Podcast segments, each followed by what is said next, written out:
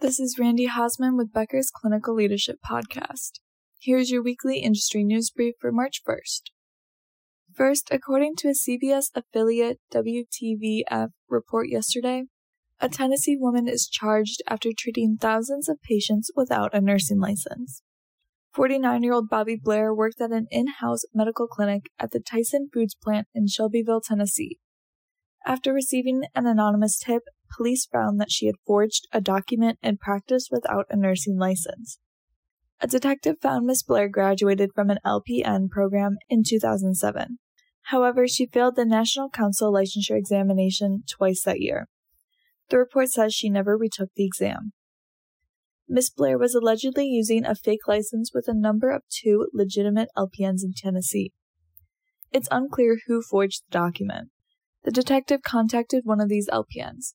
She said she did not know Miss Blair or anyone in the area. Since working at the clinic in 2007, Miss Blair is estimated to have treated around 15,000 patients. The report says she's also the wife of the plant manager. She is charged with 10 counts of impersonation of a medical professional and 2 counts of identity theft. She was arrested last week and released on a $10,000 bond. Second, yesterday, Hoboken University Medical Center evacuated its hospital due to a citywide water main break. However, the emergency room will remain open for life threatening issues. The water main break was expected to leave residents and businesses without water through today. The center emphasizes there's no safety threat in the hospital. Local officials expect water pressure to stabilize gradually throughout today.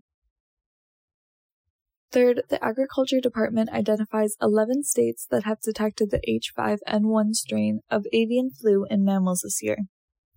This strain has a 50% mortality rate among humans. It continues to spread globally while health officials watch closely, since several cases have jumped from birds to mammals. The CDC says mammals, including humans, can become infected with the virus via direct contact. The threat of human infection remains low, However, the jump to mammals signifies the strain is highly infectious and capable of evolving. The identified states are California, Colorado, Idaho, Nebraska, Kansas, North Carolina, Oregon, South Dakota, Washington, Wisconsin, and Wyoming.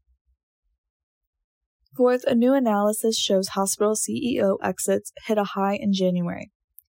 Over 20 departures were announced.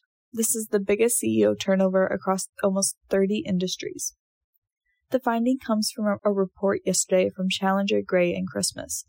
It's an executive coaching firm that analyzes CEO turnover in the U.S. monthly. Hospital CEO changes are over 20% of all announced exits. This is the highest monthly total in over four years. Fifth, in a recent report from the New York Times, a campaign is pointing out negative statistics and experiences at Maimonides Medical Center. The campaign has cost over $1 million, but no one knows who's funding it. The Save Maimonides campaign was officially funded by philanthropist Mendy Reiner.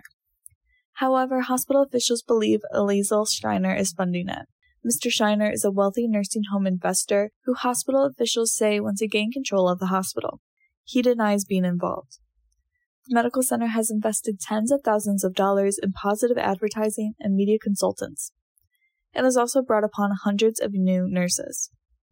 Thanks for listening. Do you want more of the latest info about clinical leadership delivered directly to your inbox every weekday? Subscribe to the Becker's Clinical Leadership and Infection Control e newsletter on our website at www.beckershospitalreview.com forward slash quality.